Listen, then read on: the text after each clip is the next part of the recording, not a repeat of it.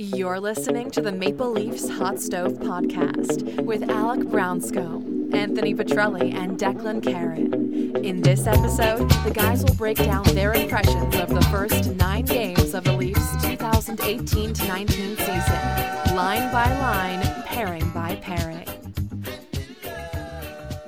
Welcome, everyone, to the Maple Leafs Hot Stove Podcast. This is Alec Brownscombe, joined as always by Anthony Petrielli and Declan Karen. First off, it's been much longer than we wanted in between episode three and four, and we want to apologize to the audience for that.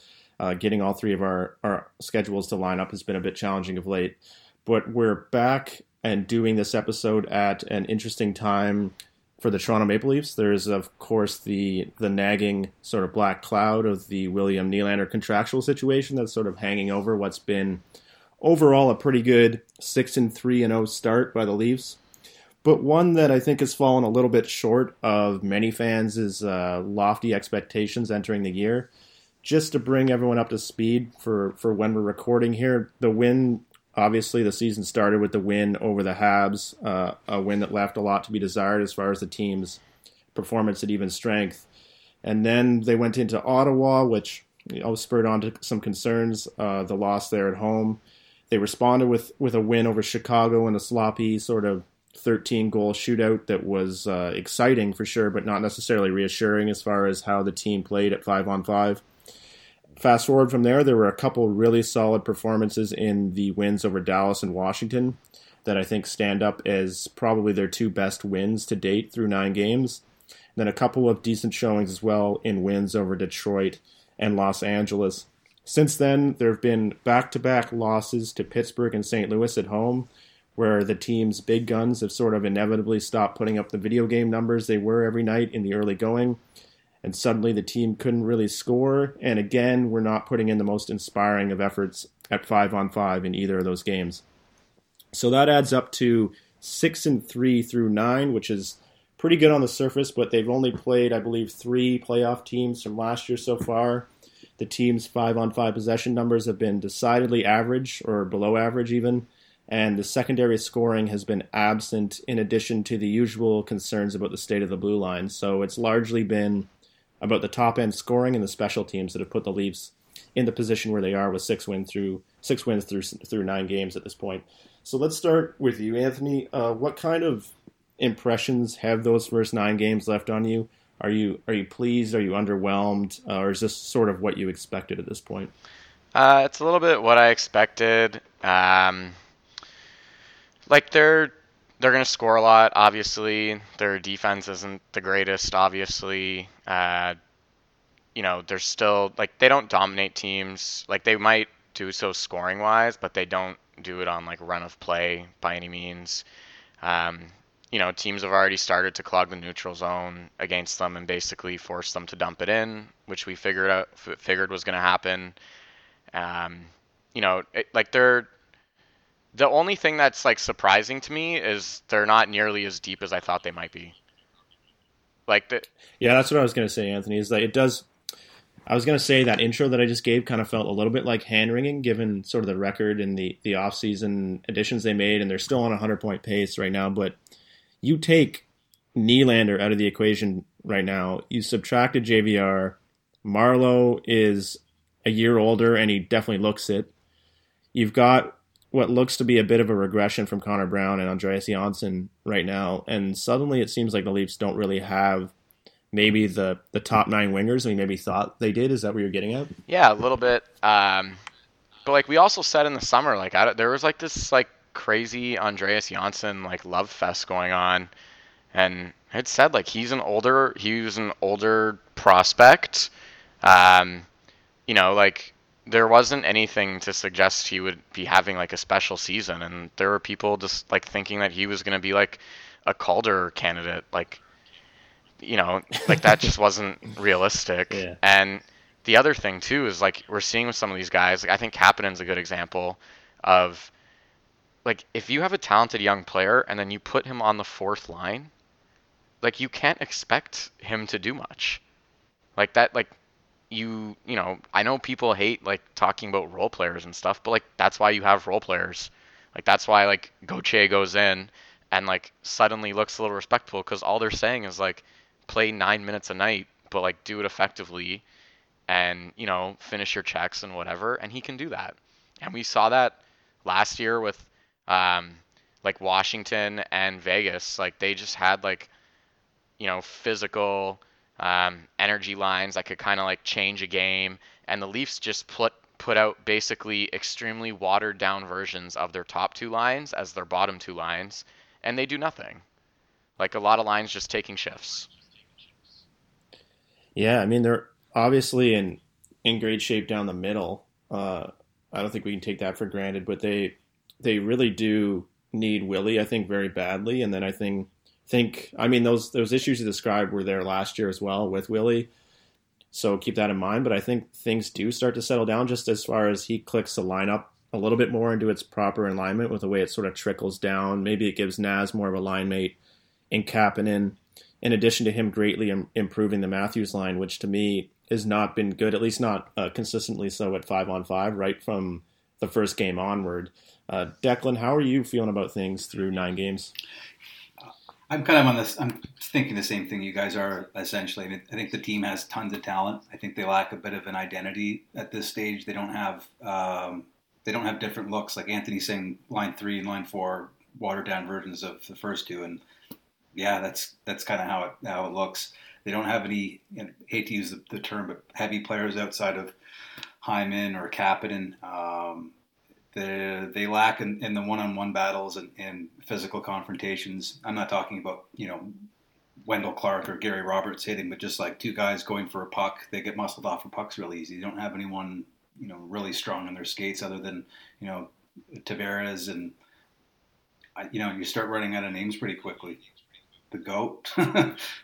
Yeah, it, it, I mean that's why he's in the lineup, really. Yeah. Yeah, but I mean, if if uh, if they can't go all offense, they're not able to to, to wrestle out a, a one nothing game against Pittsburgh. Like it's just not their that's not in their DNA.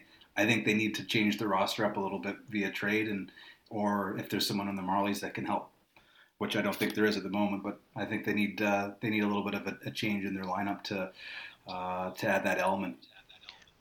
And speaking of the lineup, let's this is kind of what we wanted to do as the main thrust of the episode is just kind of start with line one and just work our way down and give our thoughts on what we're seeing each of us so far from from the line combinations we've mostly seen through nine games. Uh, let's start with Marleau, Matthews, and Kapanen. Obviously, Marleau uh, hasn't really looked himself. Obviously, that has people wondering a little bit if Father Time might be knocking at the door a little bit there. Uh, Matthews as well, I would say, has another level to find at five on five, as good as the production has been. Kapanen's kind of got off into, I guess it was a initially in a, a, roaring start when he joined the line, but I don't necessarily see him as an ideal winger for Matthews. In in my estimation, to me that that winger combo with Marleau and Kapanen doesn't really work as far as neither really carries the puck much, and as much as Kapanen can kind of can kind of do it, when he has the bit between his teeth. Marleau and Matthews are not big physical guys. They're big, but they're not physical guys. So that line can kind of go periods without ever going and getting the puck back or establishing a much of a forecheck. Uh, is that how you're kind of seeing the line one at this point, Anthony? Yeah, uh, the line one last year was head and shoulders better. Like, let's just call it what it is. Like that that line last year was one of the best in the league. They were controlling like over 55% of the shots. Um, I forget what their scoring numbers were, but like their goal differential was disgusting. Yeah, Matthews and and and Nylander I think was fifty two four and twenty six against or yeah, something. like if I'm on like that's pretty decent. Yeah. Silly stuff, right? Like yeah, it's like okay. Nylander. Obviously, Nylander's not here, but if he's when if when whatever he comes back, and we'll talk about that a little bit later. Um, like I don't know how you don't reunite that line and then also reunite Marleau and Marner because like that Hyman, Tavares, Marner line, like they've had nice moments, but by no means have they been dominant either. Like they're not like they don't have a single line that can go out and tilt the ice right now. Like if they're getting outplayed or they're not generating anything, there's not a single line that they could put out and be like, we can reliably count on this line to change the game. Whereas last year, like that Matthews line was doing it for pretty much the whole season. And I mean, the other lines were a bit of a joke for the first half because um, you know, you had Bozak and JVR. Just I won't even get into their style of play, but you know they were just like just had such a negative effect on Marner. I'll, I'll leave it at that. And then you know they rejigged it a little bit with with Naz and Marner and Marleau, and suddenly the Leafs had like two good lines, and it just a world of a difference. But like they can't possibly be sitting there. And this is as someone who who said a lot last year that they should try Marleau and, and Matthews, and I'm not giving up on it, but I'm saying like it does not look good right now. What do you think if you added Willie to the other side of that? I, I, think it changes the, the dynamic completely. Yeah. It definitely like, would, but Marleau doesn't like handling the puck a lot, and Matthews is as good as he is at handling the puck, doesn't like it in certain areas of the ice. And Kapanen is not a natural uh, a natural playmaker or likes to handle it through three zones. I think if you had someone like Nylander that goes through, likes to pick it up on as low as he can in, in the D zone and go essentially almost end to end, curl up, set up, and uh, and conduct play. Like they don't have anyone that wants to conduct play through three zones like that. And I, I think if you had someone, if you had Nylander doing that, then that that makes Marleau better. He doesn't have to overhandle the puck as much, and he's he's getting you know he's he's cleaning things up rather than trying to make plays in areas of the ice he's not comfortable doing so. It would for sure be better, but I still don't think Marleau brings what Hyman does to that line, which is turn the puck over, forecheck, go to the net. Like Marleau's Marleau will go to the net, but like I like Marleau uh, like four or five feet away from the crease, and I like Hyman about six inches away from the crease. Yeah, yeah. So it's different. It like the dynamics are different on the ice, and like we know that Marleau and Marner work, and we know that. Well, we don't know for sure, but um, I think Tavares can definitely upgrade what Kadri was doing, which was still really good. But like, you know, Tavares is a better player than Naz, but also plays like a similar hard nosed style. Maybe not as much of a a headhunter as Kadri can be, and not like dirty that way. And not, I don't mean Kadri is dirty in a bad way, but just you know, Kadri is a bit more of an edge, but Tavares himself plays like a heavy cycle game, like head just, down. Yeah, right. Like I, to me, that would be like the ideal mix um, in their top six. Whereas right now, like, you know, Kapanen looks good because like twice a game someone overpasses the puck. Breakaways. yeah, someone overpasses the puck by like five feet, and then he wins the race down the ice and gets a scoring chance. And they're like, well, that showed up in the highlights. Like Kapanen looks good, but like for a large part of like shifts, and especially when they play good teams, like nothing's happening there. Nothing's happening between Marleau and Matthews, like at all. Right? Unless like unless if there's like a play breakdown, they're both skilled enough to like make it work. You know, like if the other team misses like a back check or something like that, like they'll exploit it. But when teams are playing structured against them, like they're not creating anything. Yeah. And before we go on to, to line two, let's just touch on Matthews really quick. Obviously, setting like 100 year old records and stuff. But like top 10 player in the league, I think we can all agree. Probably the best overall goal scorer in the league.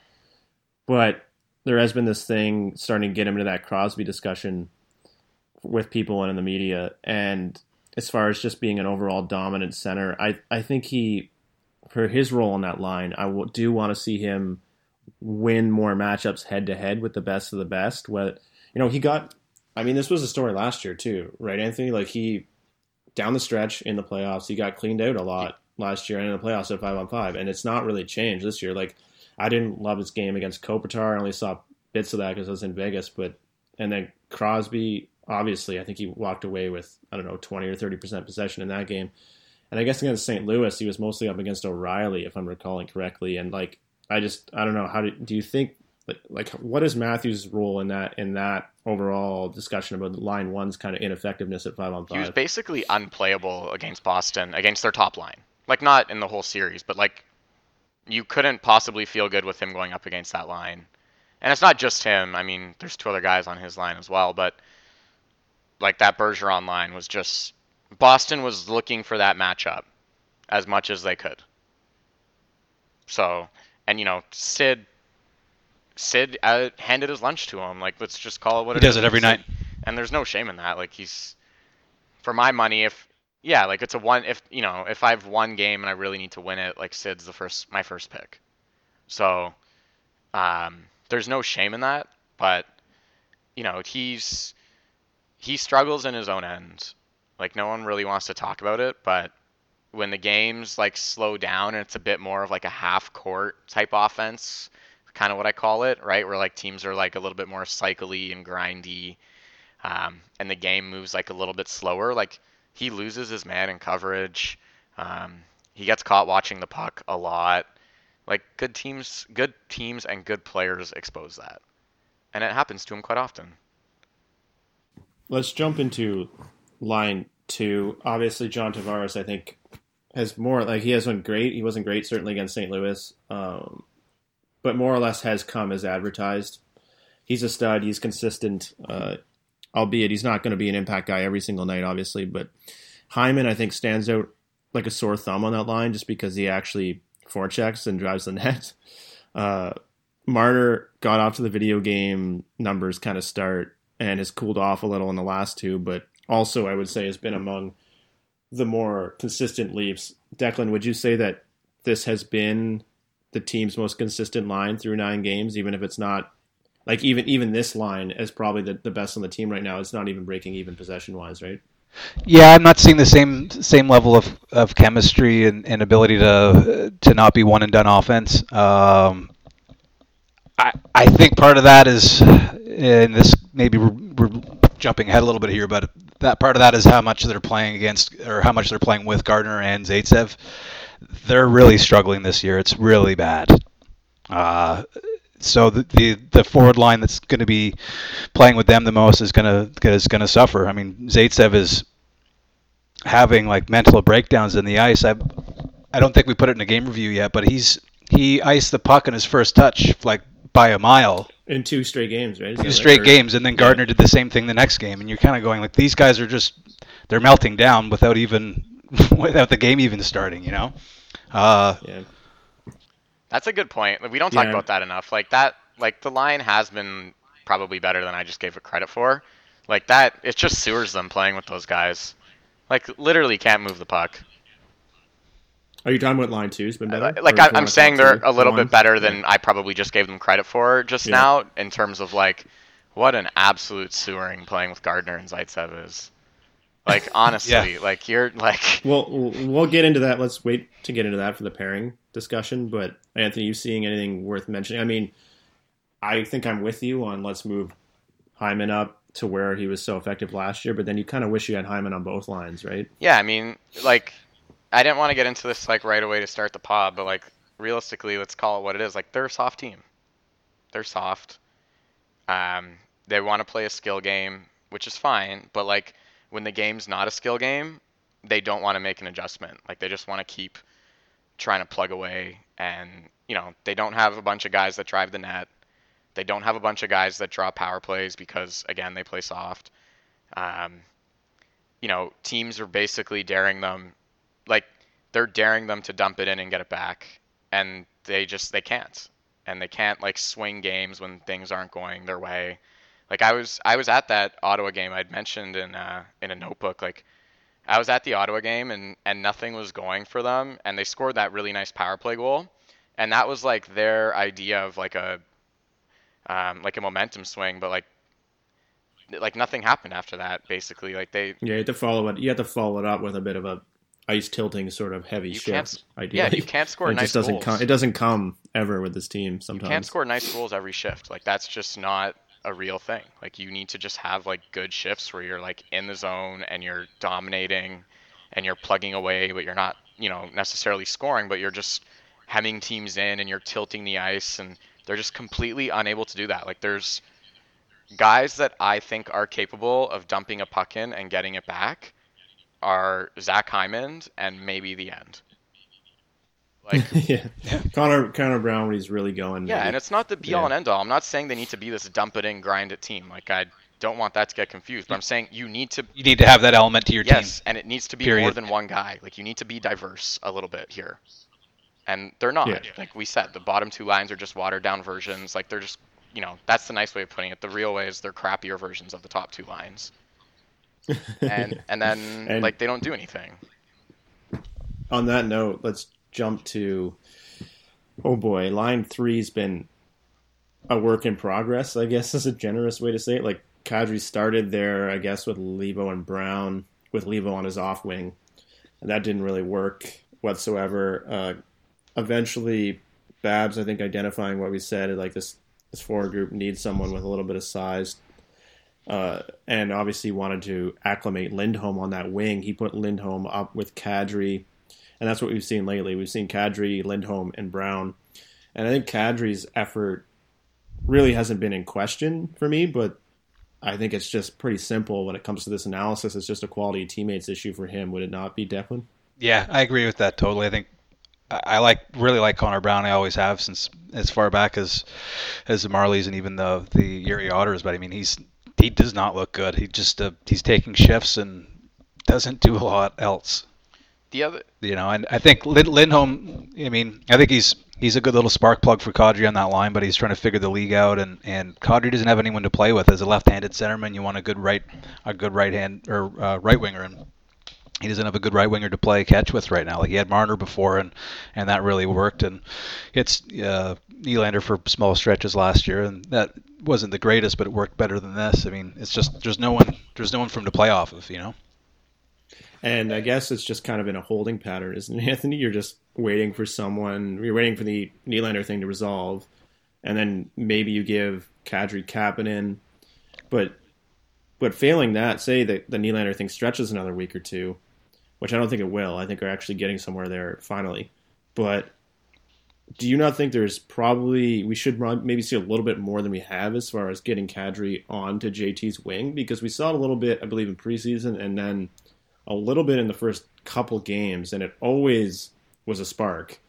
And we haven't. I think.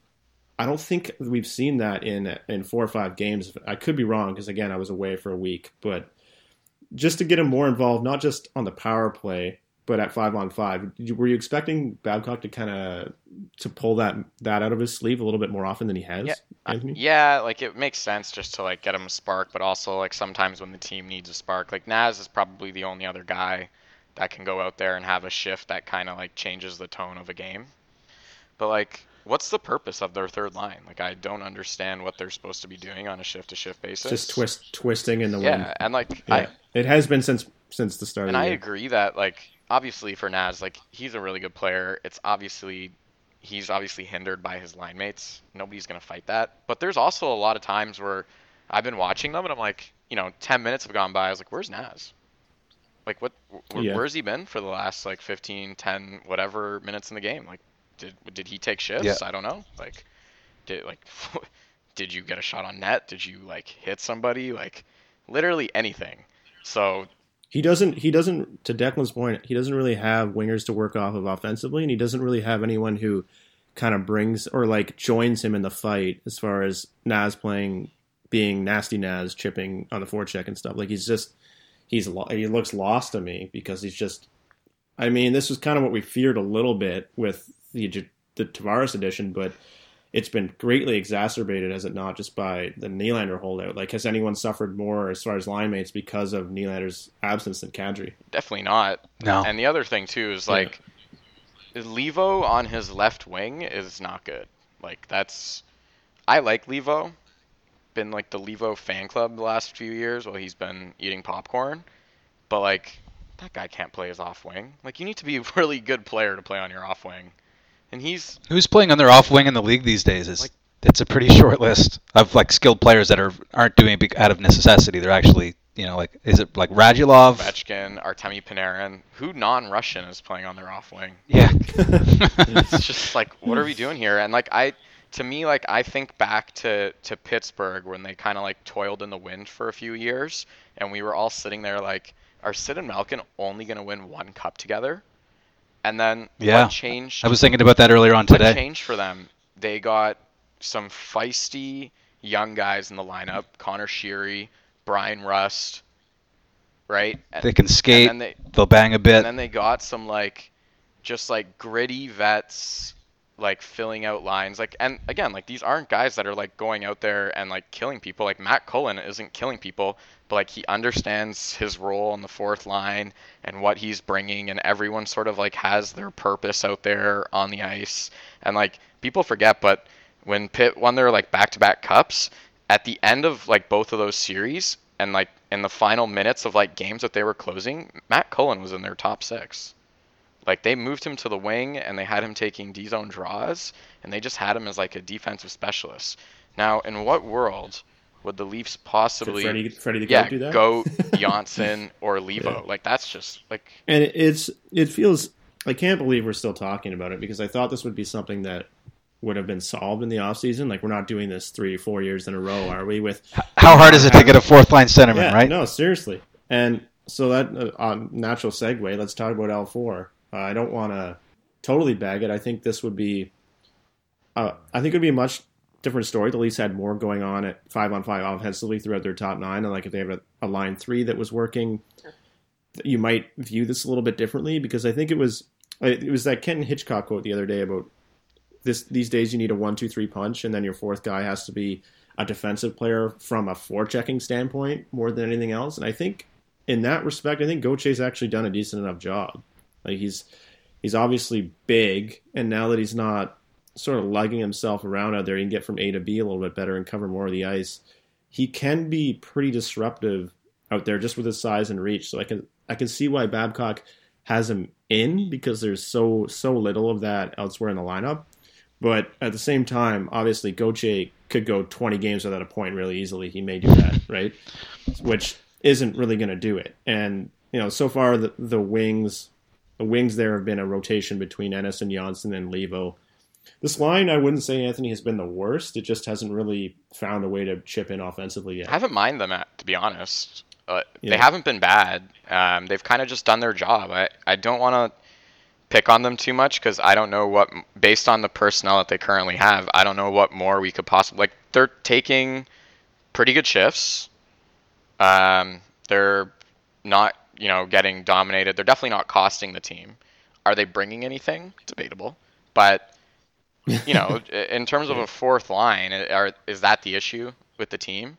I just I think like the the forward mix is just a little bit off right now, and Nylander would obviously change that a little bit.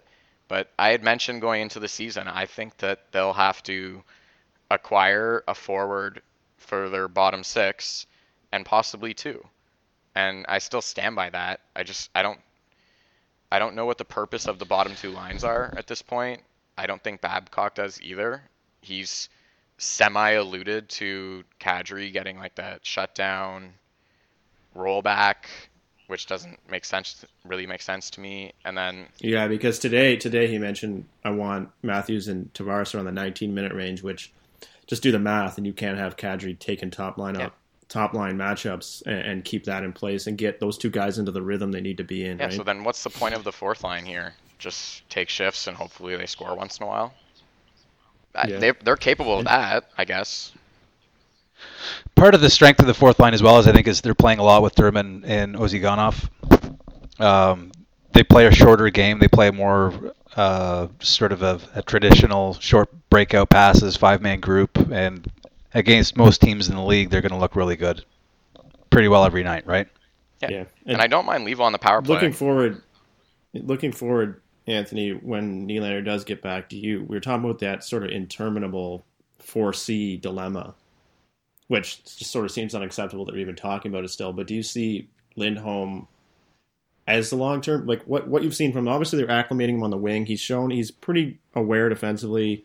He's got a little bit of craftiness to him offensively, but he's obviously adjusting to the league. Do you do you see him as the the long term solution there once Nylander gets back and kind of pushes everyone down in their proper place? Yeah, I hope they give him another look. The other thing too that I'll add, um, you know, with our once if Nylander returns scenario here, um, Connor Brown's playing pretty much like a fourth liner.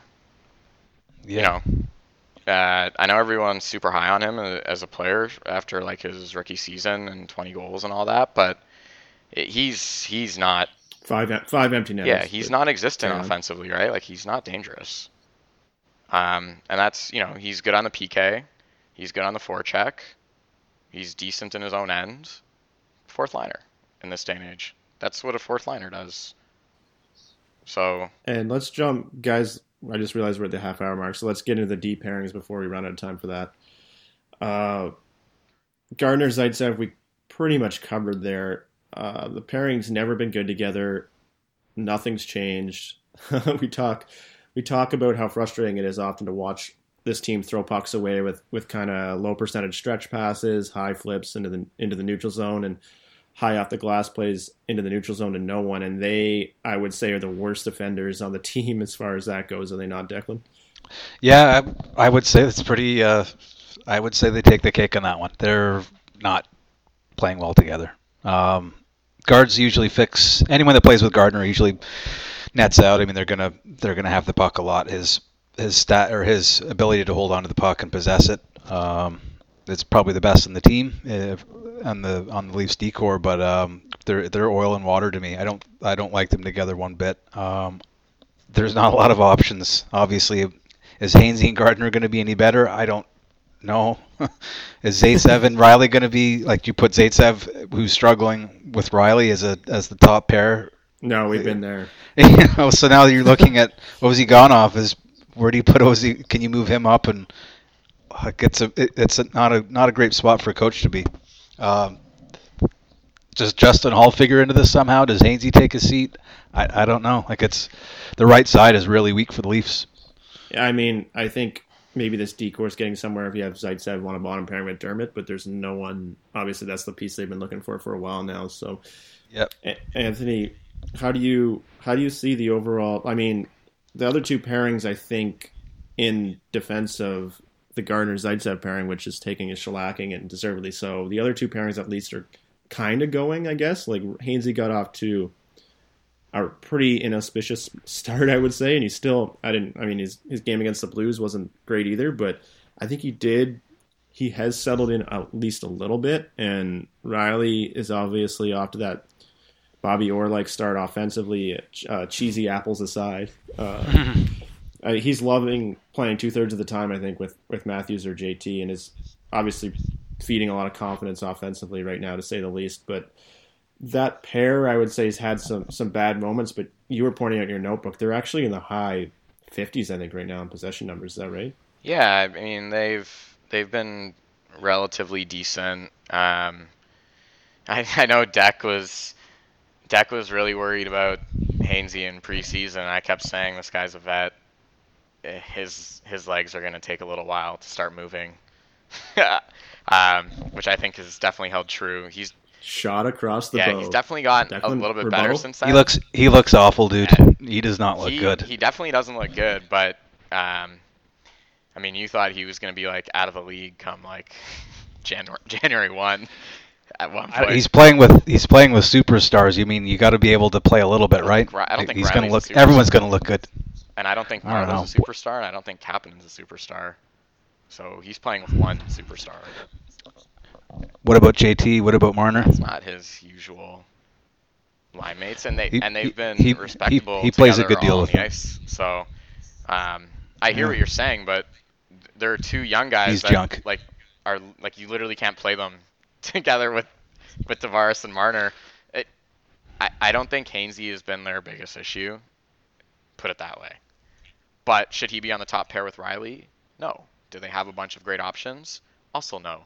If Nope. Zaitsev doesn't Well, I guess the who do you, are you, you're considering that their top pair, right? Because like time on ice wise, I guess it's technically I know, which is Zaitsev. weird.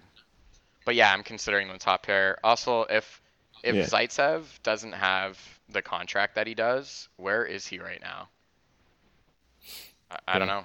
He's he's maybe in that six seven mix, and you're talking about taking him Yeah. out uh, Then there's- for the occasional uh, press box And viewing. there's this weird probably. thing where where Babcock waxes poetic about him, seemingly once a week.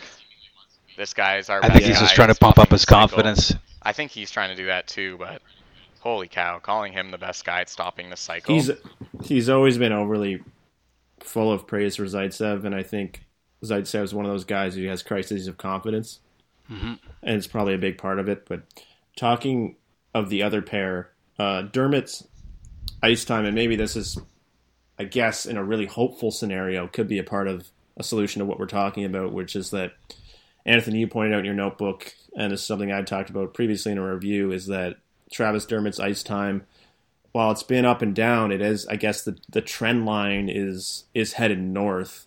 Uh, he's still 40 or 50 games into his NHL career, and Babcock is uh, he's right to bring him along slowly and properly. Didn't think he looked good against the Blues. He got caught on the, the wrong side of the puck a couple times, weak on the puck on two of the goals along the wall. But there have, I would say, been more good games than than bad there, and how well he moves the puck. He's obviously a, a part of the solution. I guess, Anthony, do you think he might get there on merit as far as the top four role sooner than later? Or maybe more on necessity, you wonder if he does end up in the top four role before the end of the year? A bit of both. I mean, if they if they actually acquire a top four defenseman, I don't think he'll be in the top four. Um, but I think they would still have to consider it over Hainsey at that point. I I think they're pretty much at this point. The thing is, after Ozhiganov had you know went was taken to school by Thomas Chabot, I mean he was like he was roasted beyond belief on that goal. He's settled in. He's once a game he seemingly stares down a forechecker and passes it right on his tape. But otherwise, he he's been pretty all things considered pretty good. I don't know how much more you could expect out of him than Yeah, I kind of like him just as far as like his size and his range, and he's long, and the fact he can. You're right. He does have uh, a moment or two a game that just makes you cringe. Brain fart. Like he he can he can get his head up and move the puck well enough, and it, he's flashed a little bit of involvement offensively, I think, but he's still obviously there's been some absolutely horrible games in there as, as well. Like Deck, I know you've been a fan of Ozhiganov early. Are you at the same time? Are you a little bit? Well, first, give me sort of your take on what you've seen from Ozhiganov. There, are you a little bit surprised that we haven't at least seen uh, Justin Holl hot, like rotated in at some point here? Yeah, he's better. Ozhiganov's better than I thought he was going to be, and I think that's probably why I'm I'm kind of big on him. I thought he was going to be maybe just a six, but he, you know, he kind of looks like he might be a, bit, a little bit higher than that. Maybe you can slot him in on the right side, higher in the lineup. Maybe maybe he works well with Gardiner or Rielly. I mean, that was that's a huge jump to put him in a top four role so quickly after him having joined the league. But um, yeah, I mean, there's those gaffes part of the way through the game, or some parts of, in some parts of the game where you just you he he sends it right to a forechecker right in the tape, as Anthony said, and you kind of go, well, that's that's Babcock probably looking at his his lineup, going, well, I think maybe Justin Holl is going to happen hop in the, the next game, or or Marincin or whatever. But um, yeah, I, it's um, it's they're they've got some they've got some troubles there. It's definitely not uh, one of the things we were looking at was you know was was Zaitsev going to be better this year? Was he going to be like he was in the first year? And that hasn't happened yet. And it makes it Hainsey look worse, and it makes Ozhiganov look worse. You know what I mean? Like there's no there's nowhere to, to hide anyone. I don't. Uh, and I guess the one other the other guy that has been factoring in there is Marty Marincin, which to your point about Holl, like we know Marincin wasn't bad, but like we we know what he is, and that's a guy who's a seven or an eight and he can step in and, and play the PK for you, but like, why not find out what Holl is? Uh, Anthony, are you a little surprised? Like we're ten games in here, it looks like he's not going to play again tomorrow against Winnipeg. So uh, it just it just feels like he hasn't really been given the look he should have been given. I, I'm I was actually more. What was the point of him making the team? I, I thought he was bad in preseason. And I love Just, Justin Holl last preseason. Obviously, he looked good in his time with the team, but this this year it was surprising to me that he even made the team because I he did not have a good preseason at all. Now, well, it's a waiver consideration. Waiver, yeah, right. Yeah. So do I judge a guy solely off his preseason? No, he was really good for the Marlies in the playoffs, but so was Calle Rosen, and you know he's not here. So um, I don't know. I don't think he's saving the defense. In, in, fairness, in fairness to him, he only played two games last year, but they were a hell of a lot better than than the two or three we saw from Rosen. Yeah, but if we're if we're blank slating their defense, like just in some hypothetical world, and you're keeping guys to then build around, who are you keeping? Rielly, Dermott, the end? Maybe Ozhiganov? Well, they're gonna. Maybe. We've talked about it. They're gonna keep Gardiner, but yeah, are they? I don't know. I guess they, I think so. You don't. I, I, mean, we talked about this in the summer. I mean, we're almost in unanimous consensus on the fact that like they've been cryptic on it. They're probably signing him, right? Like Dubas isn't letting him go without a. I maybe does does Sandin's camp change that a little bit? I don't know. Like it's hard to bank on him inside two to three years to be the player that, that Gardiner is right now, right? Yeah. I I think Babcock. Well, I know that Babcock really likes him, and and obviously has a big fan in in Dubas. I don't. I don't know. It, he'd have to take a bit of a haircut to, to stay here. He could he can make a lot of money um, in the open market. And I always think to Marleau's contract there when it comes to do you have space for Gardiner and is is Marleau playing another year? Well, he's got a he's got a front loaded contract with signing bonuses, isn't it? Right. So after, after July first, we're able to. to I think ninety five. I think ninety five percent of his contract's up by July first. Yeah. So putting a bow a bit on on the defense, like every one of these pairings obviously has a some big time some big time flaws, but as a I guess in defense of the, the the blue line unit as a whole, the team unit like they don't really support the defense well enough, and that's nothing new if you're a Leafs fan who wasn't born yesterday. Like the the forward group doesn't do a good enough job as far as staying above the puck, is starting and stopping defensively. They're blowing the zone still and cheating for offense regularly. So it's a it's sort of the same old story there. To me, like the young core of the team up front is not going to figure out how to play defense like seasoned veterans this year. And to me, the blue line is not going to get fixed this year because the piece they need, which we've talked about, isn't falling off the trade tree anytime soon. So, what could get fixed, maybe, Anthony, is getting this team playing in a more organized five man unit, breaking out better, first and foremost. And I think if you could establishing more of a forecheck game so that it isn't defending as often as spending you know and and obviously spending a lot more time in the ozone. So a lot of that to me is on babcock but there's also some of it that's on dubas because i do think they need a personnel alteration alteration to diversify that forward group a little bit and add a, sort of a heavy body who can play the game with skill. And i think that totally explains the josh anderson interest from dubas. Like he did not address the lightness on the wings properly over the offseason. Certainly, a flyer on Tyler Ennis did not do that. He exasperated it. they just got smaller and weaker. They got smaller and weaker. But that doesn't, I think, the hopeful thing that comes out of the Anderson interest, whether it happens or not, is that he's not completely unaware of that. And I also think it, his Marlies' teams weren't totally without it. So that would make me believe he doesn't totally not value it. Do you do you sort of see that, Anthony? Is the only way that this team's getting where it needs to go defensively is it actually needs to spend more time in the ozone uh, with a bit heavier up front. Like that seems like a more fixable thing in the near term than addressing all of what we just talked about that's wrong with the blue line. Yeah, the forwards could also just be better defensively, which you basically yeah, said. Yeah. I mean, they're not like they're not great in their own zone. They don't pursue the puck well. They don't track back well. Um, you know, how often are we watching guys go for the the cute stick lift, which is great. It it looks great when it works, but when it doesn't, the other team gets scoring opportunities, right? They're consistently on the wrong side of the puck when they're battling, which makes it tough. Um, and by that I mean you see it a lot in the neutral zone, where the forward on the Leafs is trying to poke through, and if he loses the battle, which for the Leafs, we know they lose more battles than they win when it comes to physicality, especially against good teams. Um, the Leafs forward is closer to the other team's net, and the other team is closer to the Leafs net and with puck. So that doesn't help. Um, and then we get we get guys uh, getting beat off the rush defensively. I, I think at this point, uh, I mean, we can we can talk about the personnel till we're blue in the face. At some point, it just has to change, right? Um, that that's where it's at. The mix is the mix isn't right. Yeah.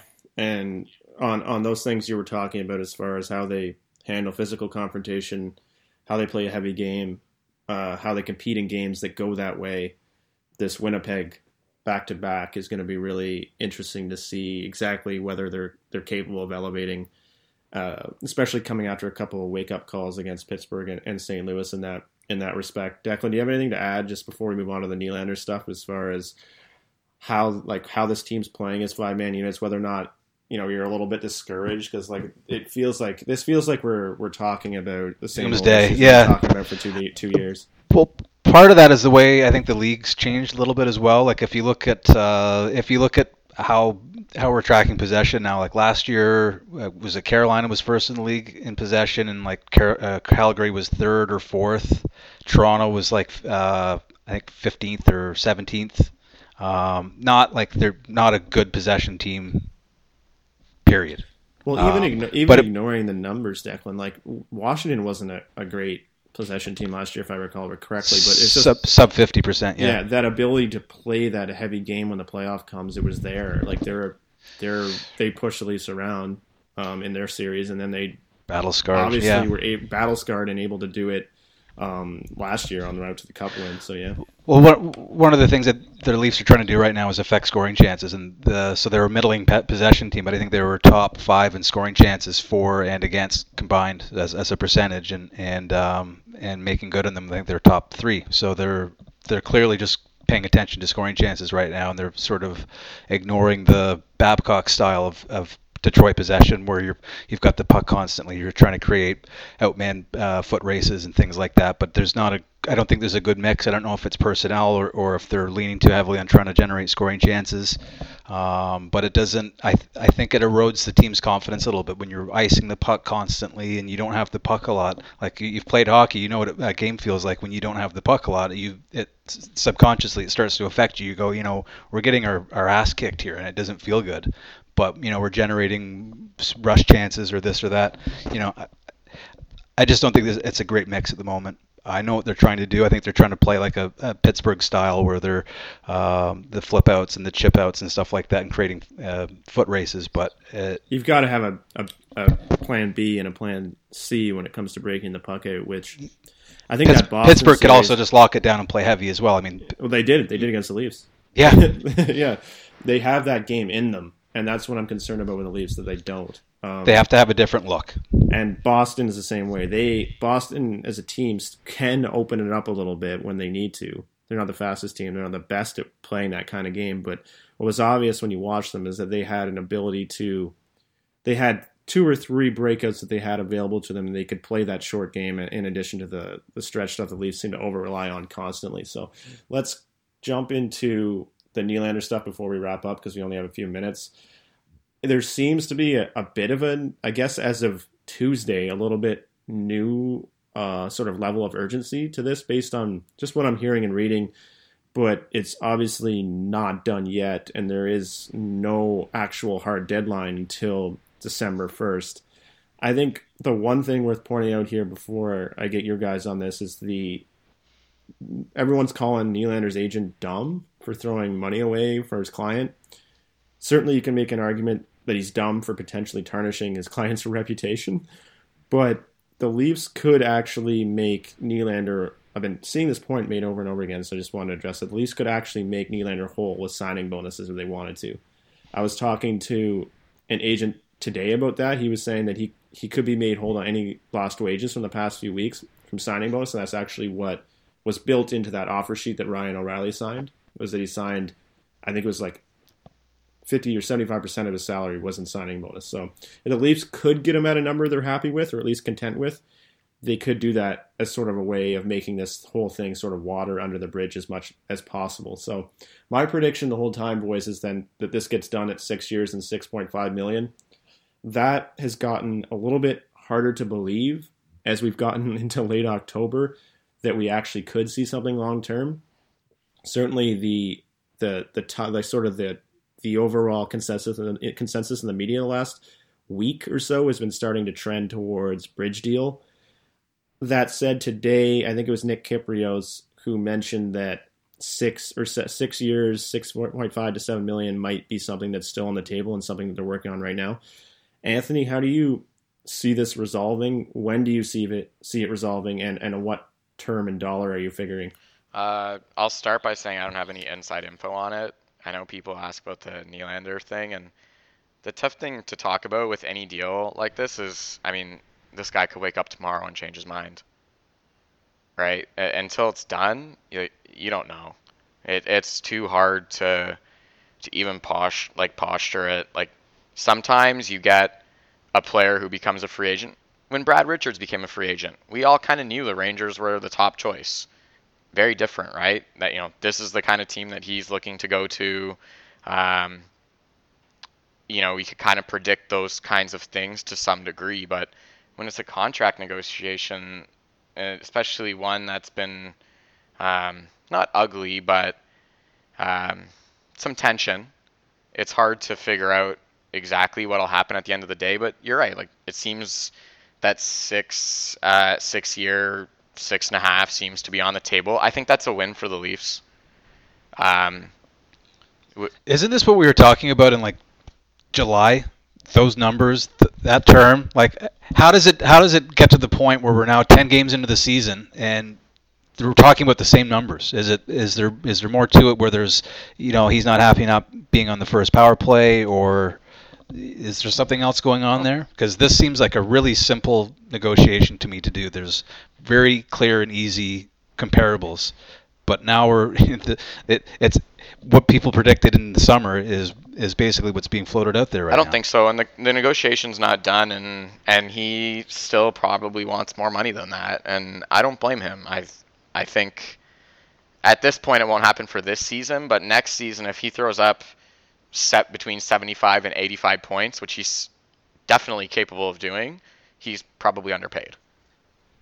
Yeah. Right? So I think that's where his head's at, and I said that in the summer that that's what would be the tough negotiation that he would take whatever money that he's getting and then almost instantly be underpaid. And I think that's pissing him off. That's that's happening with everyone in their second contract that are Welcome, you know, first. welcome to welcome to the second contract of an of a high profile RFA. Yeah, Well- go talk to go talk to MacKinnon about it. Go talk to Taylor Hall about Yeah, it. and Right? he wants to avoid that. But if you're that's not happening to Matthews, I'll tell you that. He's gonna get paid and he's not gonna Different caliber of yeah, player. Of course, I'm not comparing them at all, but that but that's the issue, right? We we said in the summer, and it still holds true. They can't afford to just like lose this negotiation. They can't. Mm-hmm. Six and a half to me is a relative win. Um, I won't speculate what would happen at the end of those years, um, but I think that would be quite obvious. But six and a half a year, six would be a win. Seven mil a year might give me some pause. Be a, eh, it's a bit, it's a bit pricey. Not that he'd be overpaid, but it would just be a bit pricey in terms. Still on six years though. Yeah, I mean that, that's not the issue. Contracts on the team, right? That clearly right now it's Marleau and it's Zaitsev. Yeah. That right. We'll get into Nylander more if he does sign. We don't want to do cra- too crazy with that if he does sign in the next couple days, which we no guarantee of, but it does sound a little bit more likely than it did just two or three days ago. So thanks everyone for tuning in. We'll make sure that our next one isn't as long in coming as as our last. Uh, we'll talk to you soon. You've been listening to the Maple Leafs Hot Stove Podcast. For news, opinion, and analysis, make sure to go to mapleleafshotstove.com and join the conversation. Thanks for listening.